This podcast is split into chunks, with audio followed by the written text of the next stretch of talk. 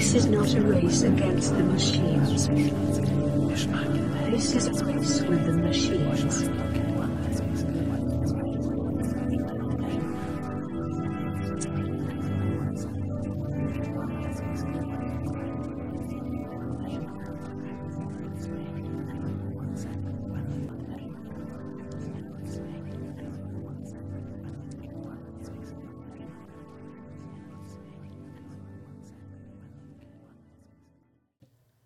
Everyone, and welcome to a new Building 21 podcast. This one is from the series of discussions I'm Not Sure.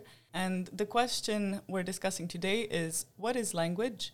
So, this is a follow up on a discussion we had two weeks ago at Building 21, where we're going to pick up on some of the questions that were left answered or unanswered and that we think might be of general interest for the public. So, uh, here today we have with us Viola. Hello um, Viola, who is a program assistant at Building 21 and who often hosts our podcasts. And we also have Vidya. Hello.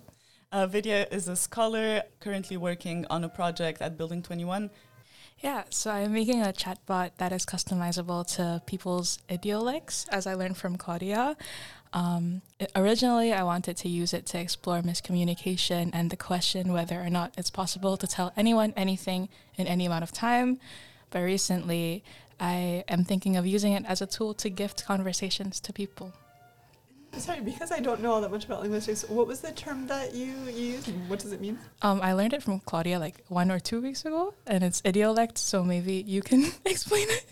Yeah, uh, so an idiolect is basically um, a term used to describe language as it is used by one person, so including kind of the tics that that person might have or the words they might have more of a tendency to use in conversation. So it's meant to represent the differences between people's different conversational styles or use of language.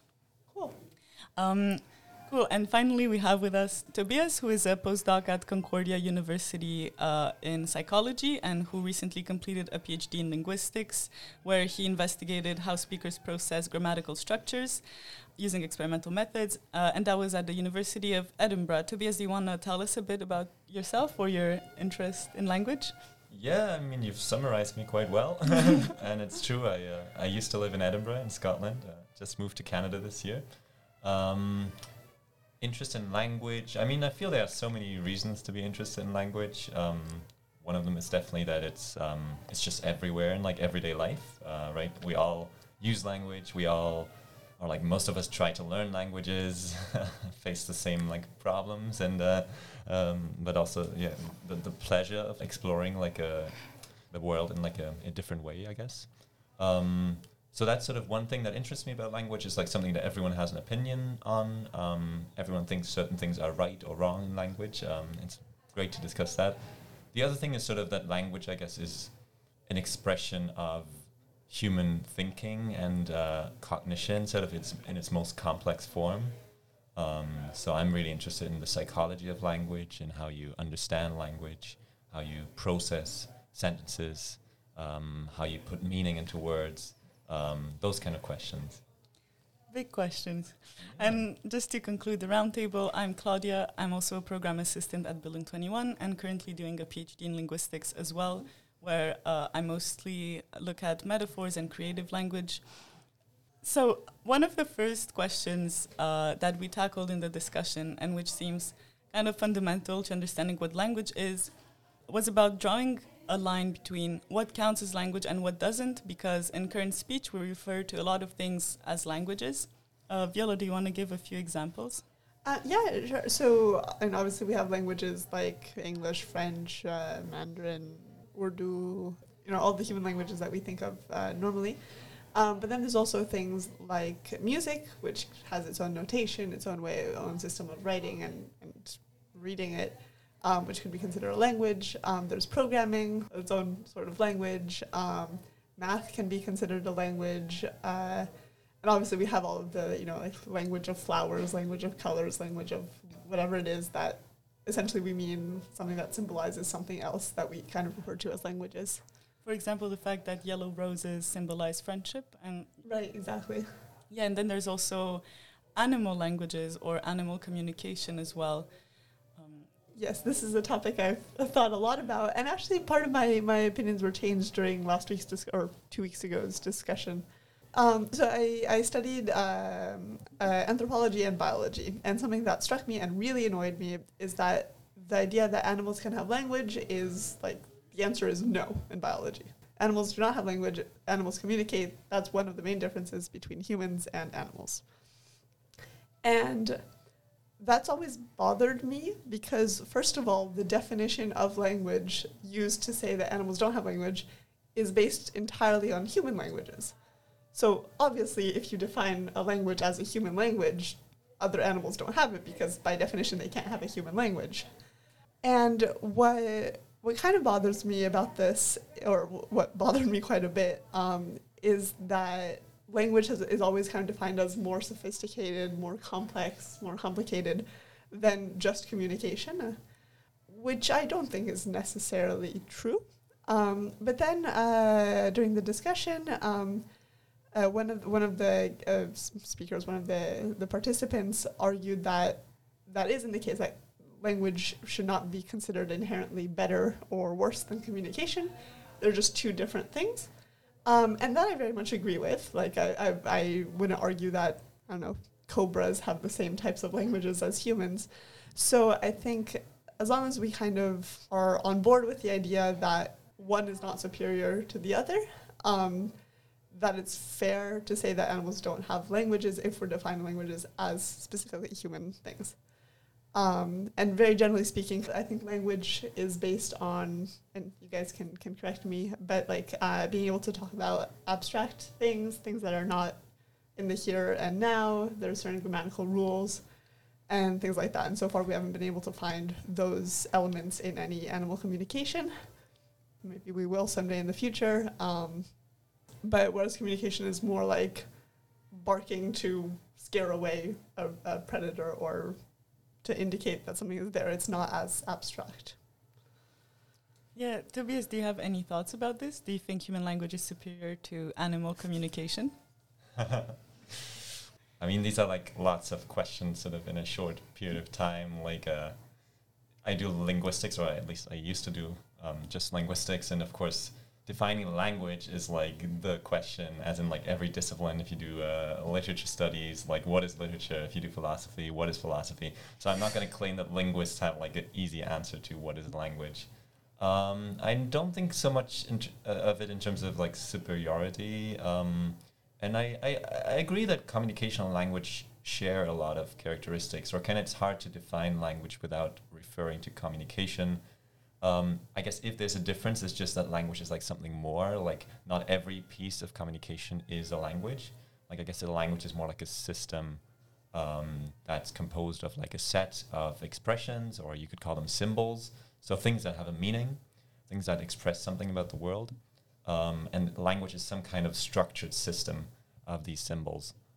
And then yeah, you can talk about additional features. So like Viola mentioned some. Uh, like there are some basic features that are probably common to all kinds of languages, even like animal communication, like uh, the fact that we use our um, auditory channels to produce it, or in the case of sign languages, we use like uh, visual means of um, like producing signs, um, or the fact that sort of there's like a relationship between a speaker and a hearer, or between I guess like different animals who communicate. So that's common to all types of communication slash potential languages. And then there are a few characteristics that are uh, more special maybe to human language, even though there's a debate about each of them. And just to mention, re-mention one of the ones you brought up, displacement. So the fact that you can talk about something that's not about the time and the place where you are right now, but about the past or the future, or like about something um, even hypothetical, something that doesn't exist. That seems to be quite specific to human language, even though, I mean, people talk about like bees who are like able to indicate um, like the location of something, like where they found something, and they're like able to communicate that to each other. So that's a bit of displacement. Um, but even if that's the case, I guess there could be a difference in degree. Like humans just do it so much more. Humans are so much more creative and productive with language. So maybe that's um, maybe it's not a clear cut boundary, but there are some um, characteristics, I guess, that serve to uh, set apart human language. Yeah, and just to add on to that, the other important feature that I think uh, Viola you mentioned as well was about the structure or the set of rules that help us um, basically define how we use the symbols or the expressions we have. Yeah, so there were lots of initiatives for trying to teach chimps language, uh, American Sign Language, uh, in order to basically debate whether uh, language is solely human or whether it cannot be taught and learned by animals as well. In this case, especially clever animals. However, the conclusion seemed to be that even though animals can learn symbolic relations, so for example, this sign means orange and this sign means give, they cannot uh, learn the structure which dictates in what order they should use the symbol systematically in order to convey a certain meaning as opposed to a different meaning. So, for example, give me orange or me give orange could have different meanings. For example, that I am giving you an orange or that I ask you to give me an orange in a simple language. To this point, uh, I would like to share the longest sentence that a chimp named Nim produced, which is give orange me, give eat orange me, eat orange, give me, eat orange, give me you. So uh, it was an impressively long sentence for a chimp. However, um, even though he was Nim was able to communicate what he wanted, the point is that he wasn't able to use systematic structures um, for communicating w- what he meant. Yeah, and it really shows you how um, the way people view animal language. I mean, it really depends on like how what you want to see in it. Kind of like these researchers who did this kind of research with uh, primates or different types of uh, primate species. Um, they probably wanted to see structure where we're not even sure if there was so much structure. So it really becomes an, a question of interpretation as well. And I imagine it also depends on what is important for each animal, uh, like humans included in this, but like structure is important to us for, for a lot of reasons. It helps us in, but maybe in other forms of communication, structure is irrelevant. Like it doesn't matter whether, I don't know, you bark before you see the squirrel or after you see the squirrel. Um, and so maybe that's also why we don't see it as much. Yeah, I, I think structure is important because, uh, insofar as you want to express many, many meanings, so if you don't have many possible meanings to express, then it doesn't matter so much if you use one structure over another. But as the amount of possible meanings you want to express increase, then you might need to have a specific structure for each because the amount of vocabulary you can use and memorize is like limited. So then the structure kind of helps you distinguish between, uh, I don't know, a case where you are the giver or where you are the receiver of something. And that is syntax. Um, but speaking of syntax, Vidya, I know that programming languages have quite a lot of that. Um, so I was wondering if you had any thoughts about maybe what distinguishes programming languages from human languages, and if if we can um, meaningfully describe them as languages too. Well, programming languages have a very finite set of things that it can do. Uh, it all boils down to like ones and zeros and mathematical um, operations like ands and ors. So, in that sense, I don't think that programming languages can express all the abstract um, components of human languages, but programming languages are meant to do are meant to help us like humans interact better with those mathematical representations. So I'd consider it more as math. And if we take programming as a language of some kind, Mm. who who are we trying to communicate with? Is it with the computer? Is it with other people? I was always taught um, that programming languages is the way for us to tell a computer what to do. Um, although recently, like understandable code is also important. So in the middle of all the lines of code, you'll you, you'll always find like comments, and, and those comments are written in normal like human English, for example, so that other programmers can understand your code. Like the end, at the end, the goal is always to tell the computer what to do, but other people need to be able to understand what you're writing. And at the end, you resort to the standard languages like English or Bahasa or French to make people understand. So maybe that is a hint to the difference between programming languages and others. Yeah, like natural languages, Yeah. as they called, right? it's kind of like a big term. Lots of implications. What's natural, what's not. It's, it's, it's interesting that um, basically the structure or the syntax that you need to use for programming languages is very strict. So in that sense, it kind of resembles a bit human languages, but the amount of meaning you can express with it is more restricted Yep. as well. So that means you cannot talk about as many things. Yeah. Actually, when you brought up like nim, Nim's, is Mhm. the okay Nim, Nim's longest sentence, it sounded very repetitive to me, and it reminded me of what some language models tend to do when they generate language. With language models, we're able to put in um, like parameters we want. For example, like repetitive, how how repetitive. I'm sorry. What is the value we give to things that are repetitive or new? Um, so yeah, if a topic has been brought up in the past, has been generated, do we want those words to be generated again? Things like that we can control. Um, and in the past, we see some language models go back in loops, and we kind of judge that as something negative.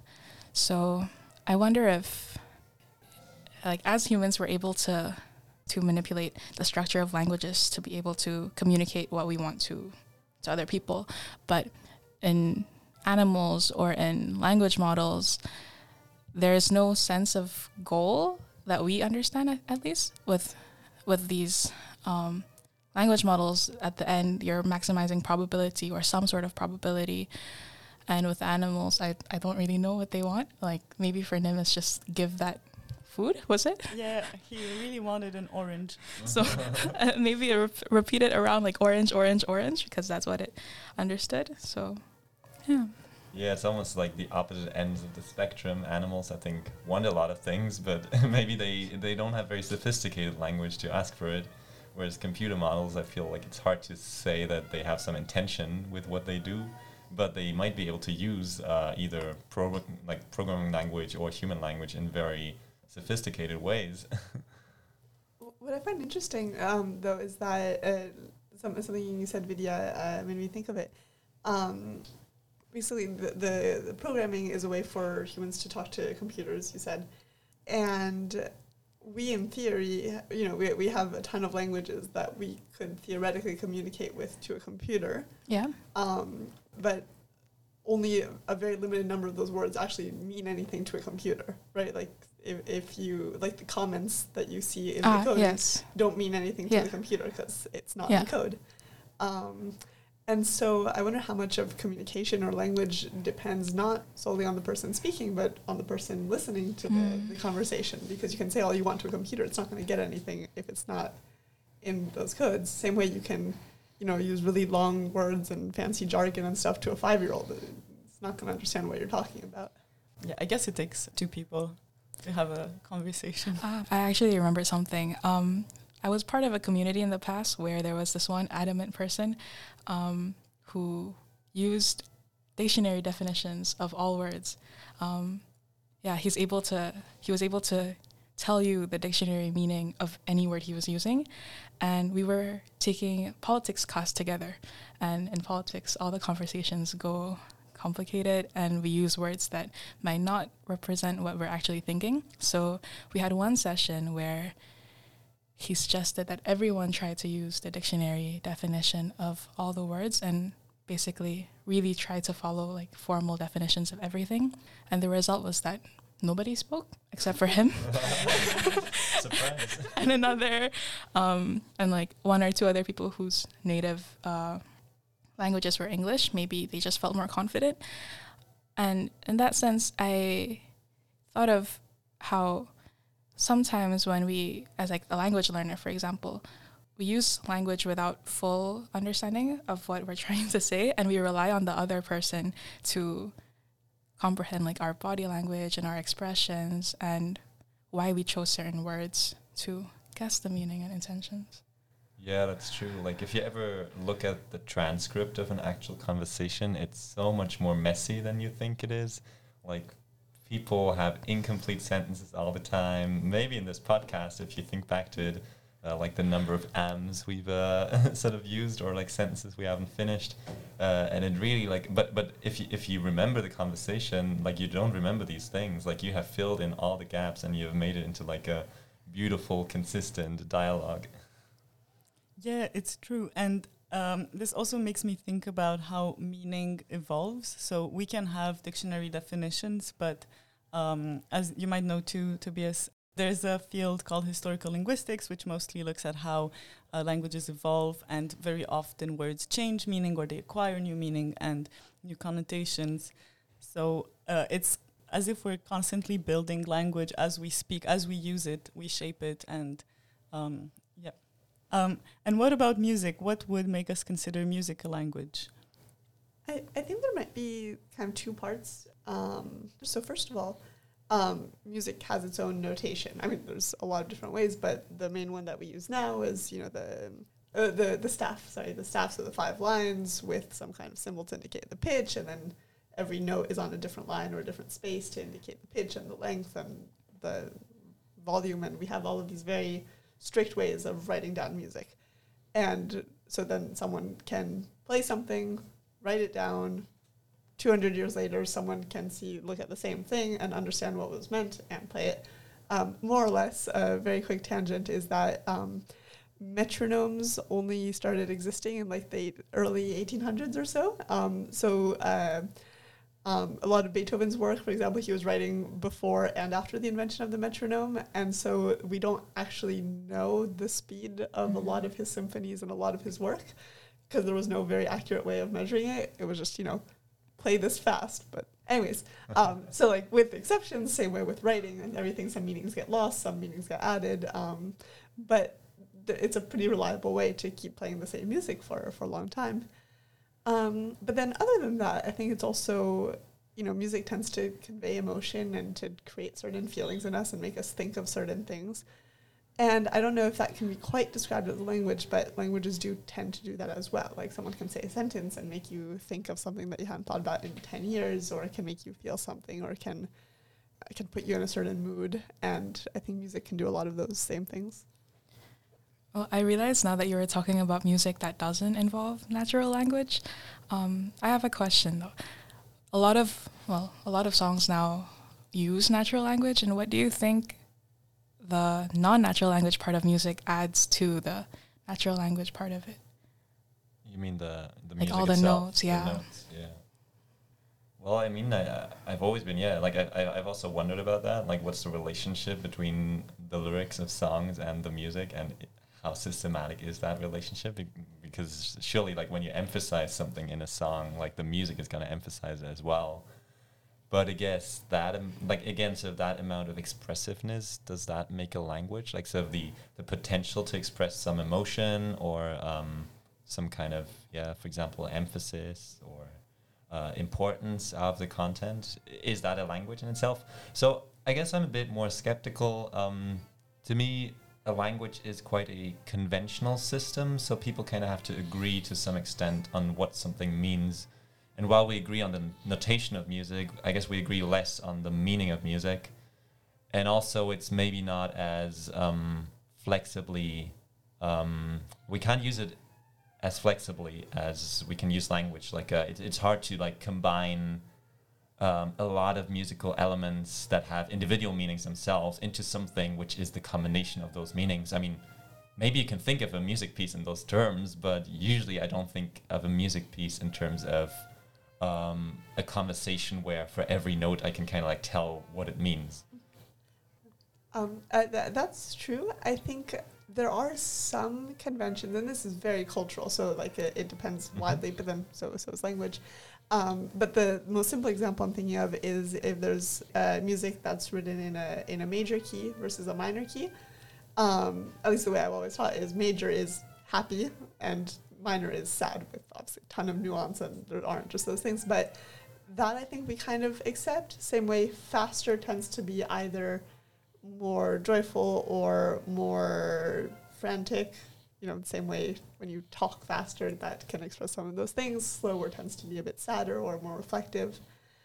And uh, yeah, so I, I think that you, you're right. It's, it's probably not, probably can't be defined as like a full blown language um, or even close to it, but I think it does have a lot of the same elements. Yeah, maybe it's like a proto language. Uh, Yeah, like it has some language like elements, I agree. Well, I just thought of a project. like we can look at the soundtracks of all movies. For example, like I, I don't there's this one famous movie soundtrack maker that makes music for like movies that involve war, and they all sound similar to me because I'm blind when it comes to music. But we can like use data analysis or something like that and try try to maybe find patterns. I'll get back to Tobias about it. Uh, that would be really cool, and I, I do believe there are patterns in music. And to me, I would say the difference maybe between music and, and language is purely referential. So that music, not pure. I mean, it's not the only difference, but the one that stands out to me is the fact that music cannot be used to refer to a certain object. So I cannot talk about the table in this room with music or about like a certain time with music, but I can evoke emotions. So I think it has an affective component that is maybe even more powerful than the affective component of language or that is communicative of how do you say? I like the music in the background. It's kind the of emphasizing your points.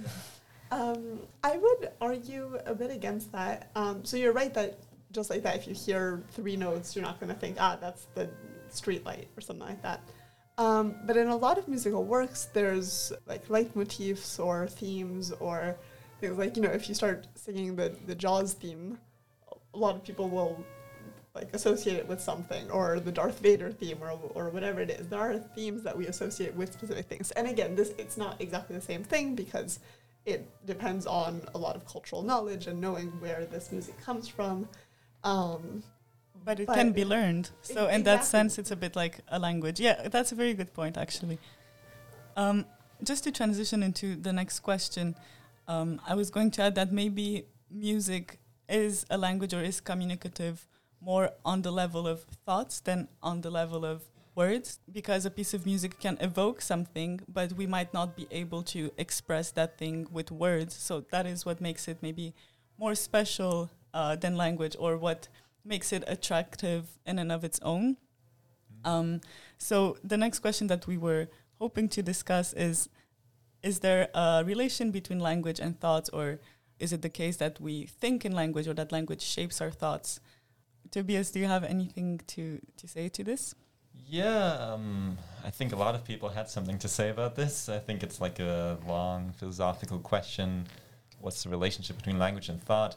So, I mean, there's there are some people who think that thought itself is a language. Like when we think, the structure of our thoughts is the same structure as the one we have in language, which doesn't mean that they're the same language. Like they're still human language as opposed to thought. Um, but yeah, so Jerry Fodor is a philosopher who, like in the 70s or 80s, um, wrote a book. I think it's called The Language of Thought. And he kind of put forward this hypothesis that, um, yeah, like the way we think, uh, it's so systematic and structured, and you can sort of uh, segment it into components that it's actually a language. So that's one thing. Um, it's quite controversial as well because uh, how do you disprove that? How do you test it?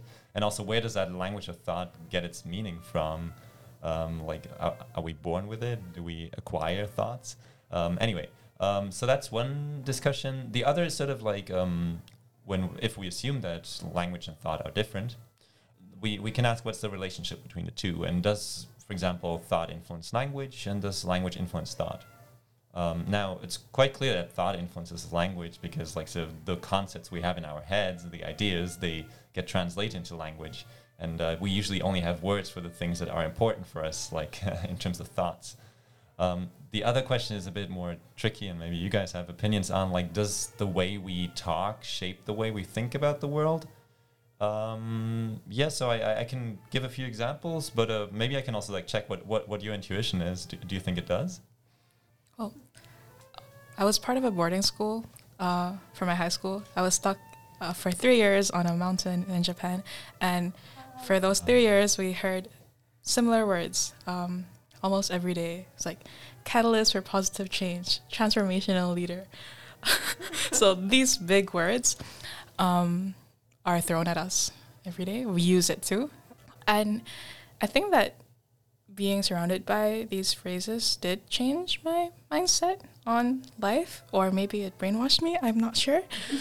um, yeah, I think some words have a big enough like interpretation for you to leave the community that introduced you to those words with your own uh, attachment to it. I think I just forgot the question you asked. no, that's uh, it, it's answering the question of um, of course it's a slightly more complex way. Like uh, the words we hear, of course, shape who we are, and that influences our thought.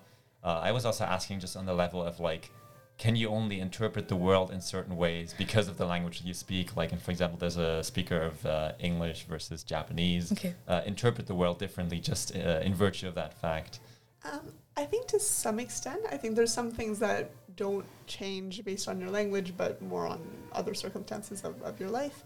Um, I remember, and, and please correct me if I'm wrong about this, but I remember learning that um, in English, if you're at the table and you accidentally knock over a glass, you knock over the glass. So there's an element not necessarily of blame, but of agency, and like you are the one who caused this action. The glass is inanimate.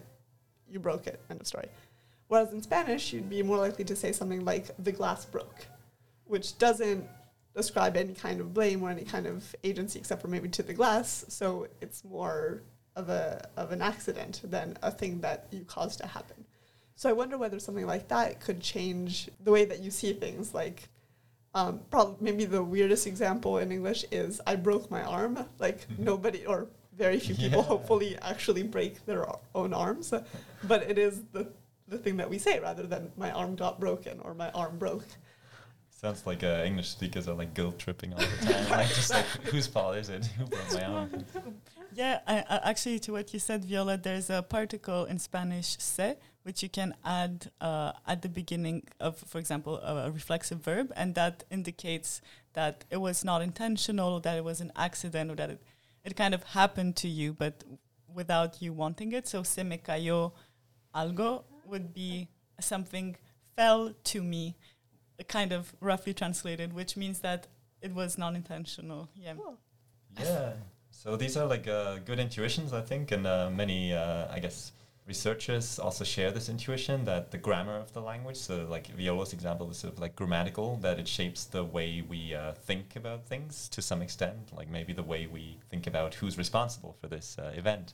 Um, there are also like simpler examples, maybe in terms of uh, just the words we use. Like languages differ quite a lot, and for example, the number of words they have to talk about a certain thing, or the types of verbs they have. Um, like one um, one area is uh, colors. So there has been a lot of research on like color terms. Languages have very different color terms. Like uh, English has the color blue. I think Russian has different words for light blue versus dark blue. Um, some languages don't really distinguish between blue and green. They use the same word for those, and that seems to influence their thoughts in the sense of their perception. So the speakers of the language that languages that don't have the distinction between two colors, they would find it harder to actually see the difference between the colors. Like if you present them with examples, they can't really see the dividing line so well because the linguistic categories uh, don't uh, distinguish between uh, the like real categories, kind of. Um, so that's pretty interesting, and there are lots of examples like that. In terms of the structure of the language, um, another example is gender, which some languages have. So there's something like grammatical gender. Um, Spanish again, for example, uses um, has has words like sun and moon. Like the sun is uh, masculine in Spanish, and the moon is feminine. German, on the other hand, is the other way around. Uh, so the the sun is feminine and you've uh, it has actually been tested and seen that speakers do have different associations with these uh, things depending on the language. So Germans might be more likely to perceive the sun as feminine and attribute certain stereotypical characteristics to it, uh, whereas like in Spanish, the the moon is probably the more feminine counterpart. Other than gendered words, I think there are also categories for people. So in English, we have she, um, she, her, he, him, they, them. But in Bahasa, whenever we refer to a third person, we use one word, which is dia, no matter the gender, no matter yeah. Um, and I think other some other languages are also similar. I think Mandarin also uses one word that doesn't differentiate between the two. words. Exactly. Lots of languages need a lot of context to be Mhm. understood. Like you might not even mention the pronoun at Yeah. all. It might not be clear who's doing something, but out of context, you can uh, interpret that. Whereas in French, if you just have a sentence without like I, you, he, she, it at the beginning, it sounds weird. Like who, who's doing this thing? And I wonder if that influences the way speakers think about the world, or like again their communication. Like maybe speakers who rely more on context, they're more like attuned to uh, like taking cues from the environment. Um, so yeah, it, it would almost be surprising if all these differences between languages didn't influence um, the way we think about the world and the way we perceive the world. Yeah, and back to Vidya's point, um, it is also true that the words we are taught to use in order to think, I mean, obviously influence our thinking, but um, that just reminded me also of like cognitive behavioral therapy. Uh, and the fact that very often, uh, when you have, for example, intrusive thoughts, uh, you are taught how to replace some of the words you use, for example, to think about yourself or to think about certain events in order to make it more positive and how like those words eventually shape the way you think about the event so that it becomes more and more intuitive to see it in a different light because you are taught to use certain words. But that's it's it's a different uh, topic. Super interesting.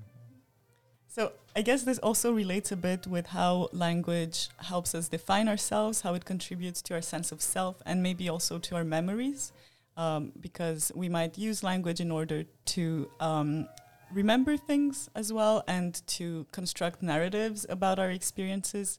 So yeah, I was wondering what your thoughts were on that. I have an agreement with my brother. If we're talking about serious um, car- career stuff, we have a startup together. We speak in English. But if we're talking about personal life, we always speak in Bahasa. Because if we try to speak about things that are personal using English, we end up fighting. what? How come you end up fighting? Such an angry language. I think um, I I haven't I haven't found the answer, but some things I thought of was that we grew up together in Indonesia, but then he left to Japan and then to Germany, and then I went to a different part of Japan and then to Canada, and we're surrounded by very different people, and our use of English is very different as well. Other than that, we associate in Bahasa with a lot of childhood memories, I think, where everything was much simpler. So maybe we don't fight a lot in Bahasa because of that. I see. And would you say that um, you identify more with Bahasa, or like when you have like more personal thoughts, would you use Bahasa or maybe not use language at all? I used to think that I am able to express myself more with Bahasa, but that was when I was still in Japan. Now that I don't use Bahasa other than when I'm speaking with my family uh, on like a phone call for six, seven years now, um, I find myself struggling to use Bahasa as well as I did. So I, I don't know. Uh, it's super interesting. I think we all have our individual histories, and I mean, like, uh, if your question was whether language is connected to identity, uh, I think so strongly, right? Like, I mean, we we we are in Montreal here. It would be really hard to not see how uh, a lot of uh, identity and political issues are intricately uh, connected to language. I guess the reverse of that question is if we didn't have language, would we have a sense of self? I think it would certainly be different um, because, uh, I, like both of you were saying, our uh, at least my sense of self or my sense of identity is very linked to to the language that I speak. Um, I've noticed I have a slightly different personality in different languages. Um, I, I speak uh, French and Italian, um, and I've noticed that if I'm talking to like a cute baby or animal, I'll speak to it in Italian. if I'm talking to an annoying bug, I'll speak to it in French. I don't know what that means about either of the languages. I'll leave that up to interpretation. Um, and I, I think my, my, my mom told me once that when I was small, depending on who I was talking to in what language, I would be I would act quite differently. And yeah, I think just depending on different moods and different circumstances and just how I'm feeling, the language really affects or I, I want to associate with one language more than, than the other, either for practical reasons, like it's easier to express uh, certain ideas in English versus another language, or just that's the part of me I want to access at that moment. Yeah, um, and languages are means of cultural transmission, and I guess a lot of our identity does depend on cultural practices or collective identity. I mean, we have an indiv- individual identity for sure, but uh, it's also shaped a lot by uh, other people's identities and the identity of the group we belong to. And since communication in that group works via language, I guess if we didn't have language, we'd be uh, missing quite a lot of like important parts. But uh, it's actually a really interesting question. I'm going to think about who am I or who would I be if I didn't have language. Yeah, because I. Hmm. There you go. That's you without language. Exactly, exactly, exactly. I remember that two weeks ago, three weeks ago, we had a scholar host a conversation about self. Um, and I remember when I, after I gave my working definition of what the self is, the, the quickest response by a person sitting next to me was, You were able to come up with um, your definition of self thanks to the construction of the world based on the words you're using, which is human. My my my definition of self is taking away like human and worldly aspect of it, and basically the reply to that was, I wouldn't have this definition of self if I didn't know about the world and language. I associate it as part of the world, so.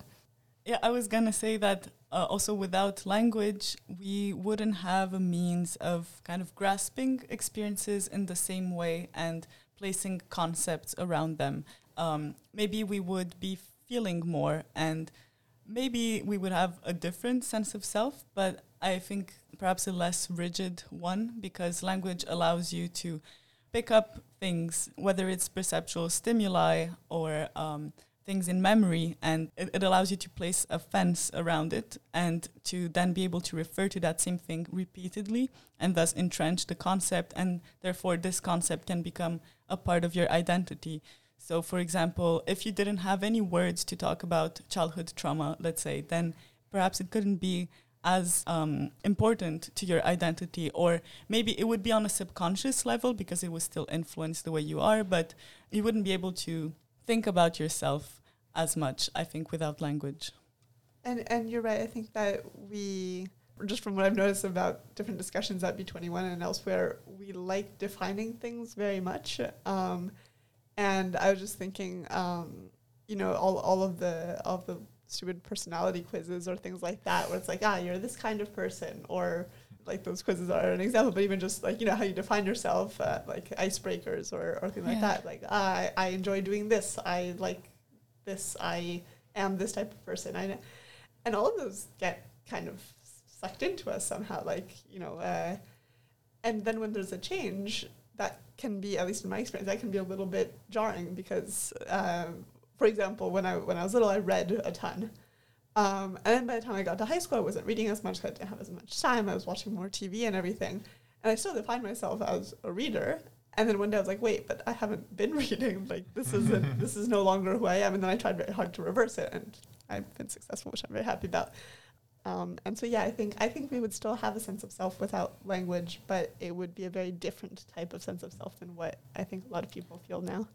Yeah, I think it would be much more immediate and everything would feel more like, I know, a continuous flow of stimuli and you could maybe place yourself with respect to like your immediate experiences, but maybe not draw conclusions over like long stretches of time because um yeah, I also wonder how memory would be without language because it feels like we use language a lot in order to crystallize things that happened to us and be able to refer to them again. But without language, you wouldn't be able to refer to it. So it's like there wouldn't be an opportunity for it to become as important. I think when we're trying to learn or define new things, we also rely on the knowledge of other people, and language helps us like communicate with others, right? Like I, I was sure that I knew my sense of self before that B twenty one conversation, but when I was trying to explain it to others, we all. I think I left the room with like five different interpretations of what my definition of self was. Um, I I said something like, self is everything minus world. but there needs to be something left, and I don't know what that is. Um, yeah, I I have the definition of self in my head, and I took 15 minutes to think of how to explain it in English, and that's what I came up with.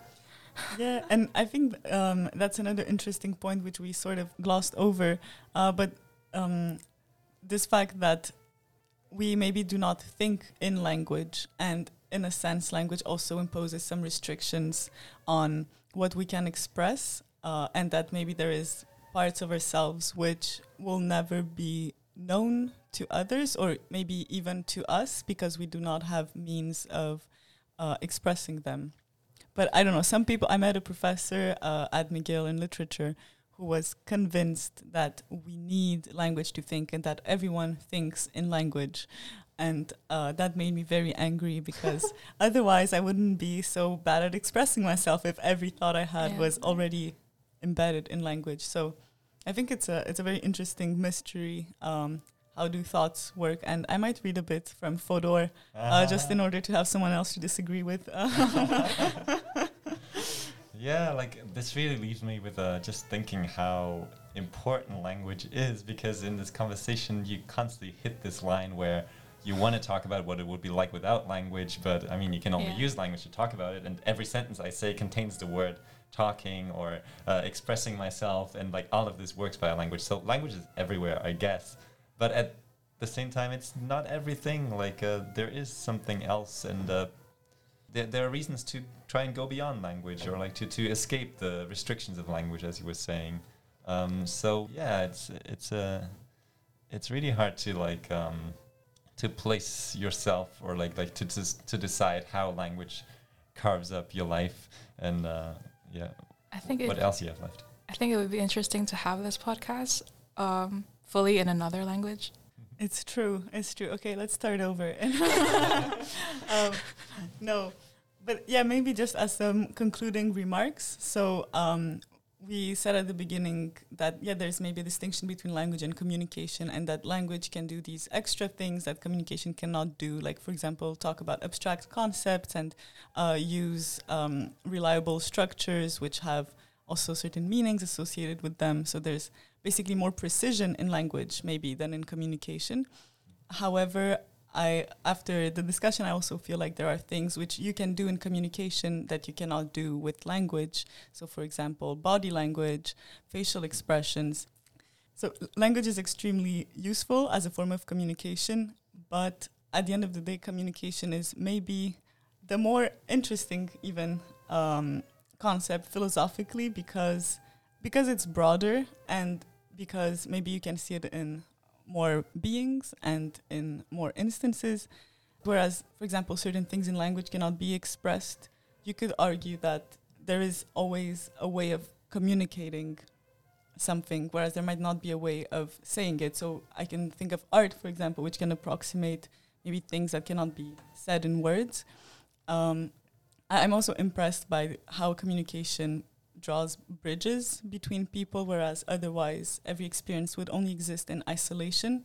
So we could argue that without communication, there would be a void or a sadness, maybe, or less meaning, because we sort of need those bridges in order to, um, yeah, experience more of each other. I like your idea of communication and bridges. So, just if you think of like all the possible ways to communicate as bridges, I like that language or natural language exists because, to me at least, natural language is kind of like a sturdy bridge. At the end of the day, if you struggle, you can always open a dictionary. Whereas for art, I don't think a dictionary exists. No, I, I think that's a very good point, actually. That language is maybe the sturdiest bridge we have because we all willingly or not agree on it. We all use the, the same system, whereas other forms of communication among humans might be uh, more vague or, yeah, less well defined, even though they could also be very powerful. Um, but you can talk to someone and not communicate at all, Yeah. or like communicate the wrong thing or lead to misunderstanding. Even if you're speaking the same language, um, I mean, to some extent, obviously, language is a subcategory of or is a part of communication, is a kind of communication. But I wonder how far that goes. Yeah, I think uh, that really resonates with me, and maybe I, I would see it more as a Venn diagram where language and Mhm. communication overlap to quite a great extent. But because language, as you said, can be used to make meaningless sentences, like a classical example is um, Tobias, you might know it better, but Yes, the one with colorless green ideas sleep furiously. exactly, thank you. I was to mix it up. Uh, I don't think it would change the meaning because there's not much meaning in it. that is true. it's always good to conclude with a Venn diagram. no, and I agree. Um, this like it's been a really interesting conversation. Like it's made me realize once more how important I think language is, and um, I think how interesting it is as well as, as, as something to study, even just because it gives me a job. Uh, so you must be happy to be studying it. exactly. yeah, yeah. No, it hasn't changed my mind. Um, but at the same time, you make me think like a lot about the limitations of language or uh, how it's different from uh, communication or other forms of communication and music and everything. And like I never even thought about like uh, what the self is in relation to language. So uh, thanks for like leaving me with those thoughts. So, thank you to all our listeners for tuning in for this episode of our B21 podcast series. Uh, again, this one was on what is language, uh, and I was with Viola, Vidya, and Tobias. Thank you guys for joining me, and uh, see you all soon, or listen to us soon. Thank you. Thank you. Thanks Thank for having you. us.